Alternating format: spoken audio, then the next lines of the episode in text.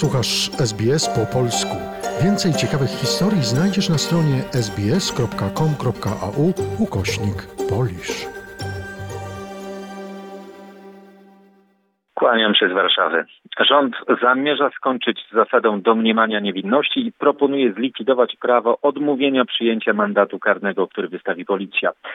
To nowy pomysł, który znalazł się w projekcie nowelizacji ustawy Kodeks postępowania w sprawach o wykroczenia.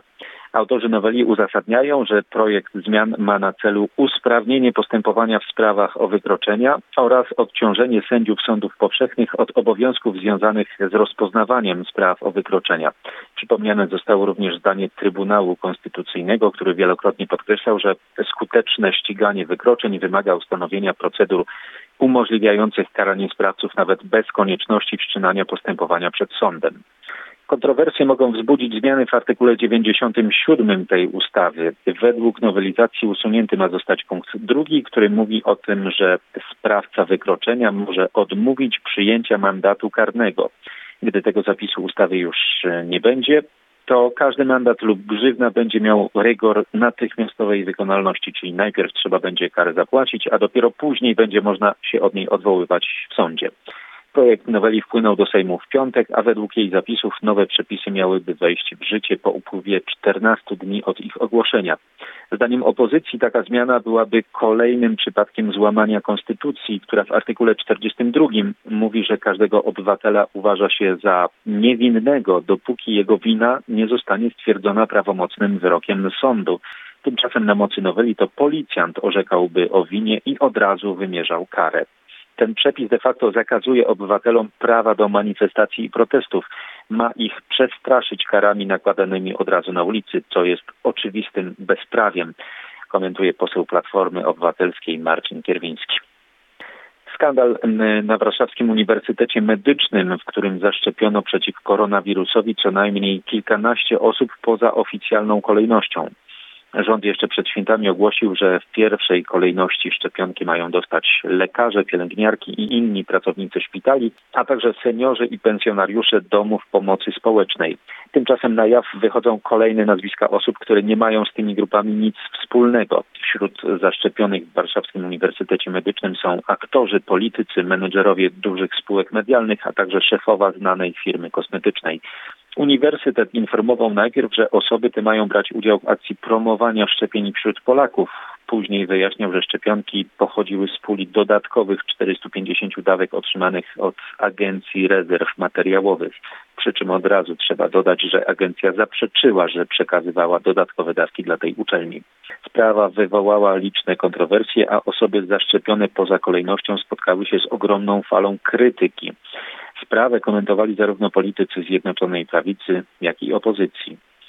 Z powodu nieprawidłowości pracy straciła już pani kanclerz uniwersytetu, a także szefowa tamtejszego centrum medycznego. W piątek rektor Warszawskiego Uniwersytetu Medycznego wystosował do mediów oficjalne oświadczenie, w którym przeprosił za nieprawidłowości przy szczepieniach. Centrum Medyczne naszego uniwersytetu działało w dobrej wierze, a jego pracownicy zrobili wszystko, aby wykonać powierzone im zadania w tak krótkim czasie.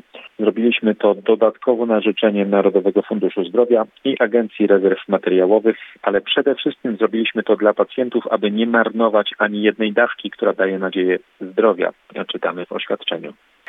Od początku nowego roku na rachunkach za energię elektryczną pojawi się nowa znacząca pozycja, tak zwana opłata mocowa. Prezes Urzędu Regulacji Energetyki zatwierdził we wtorek taryfę dystrybucyjną pierwszemu z pięciu dużych operatorów systemu dystrybucyjnego. Kolejni czekają na decyzję w sprawie swoich wniosków.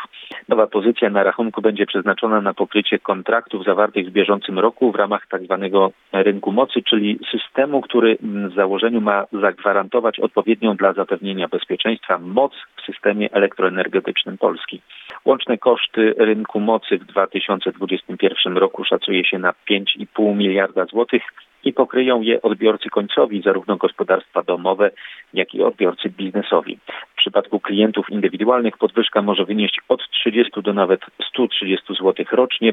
Firmy zapłacą o około 100 zł więcej za każdą pobraną megawattogodzinę. Robert Lewandowski wygrał 86. plebiscyt przeglądu sportowego na najlepszego sportowca Polski 2020 roku. To drugie takie wyróżnienie w karierze piłkarza. Wcześniej triumfował w 2015 roku. Przypomnę, że kapitan Bayernu Monachium i reprezentacji narodowej Polski wygrał ze swoją klubową drużyną Ligę Mistrzów, a także został uznany za najlepszego piłkarza świata w plebiscycie Światowej Federacji Piłki Nożnej FIFA The Best.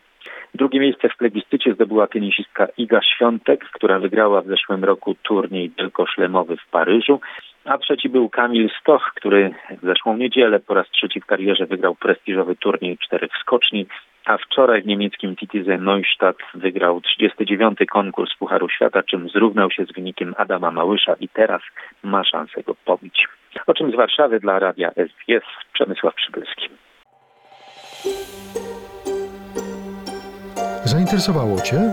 Chcesz usłyszeć więcej? Słuchaj nas na podcastach dostępnych w Apple Podcast, Google Podcast czy Spotify lub w jakimkolwiek innym, który używasz.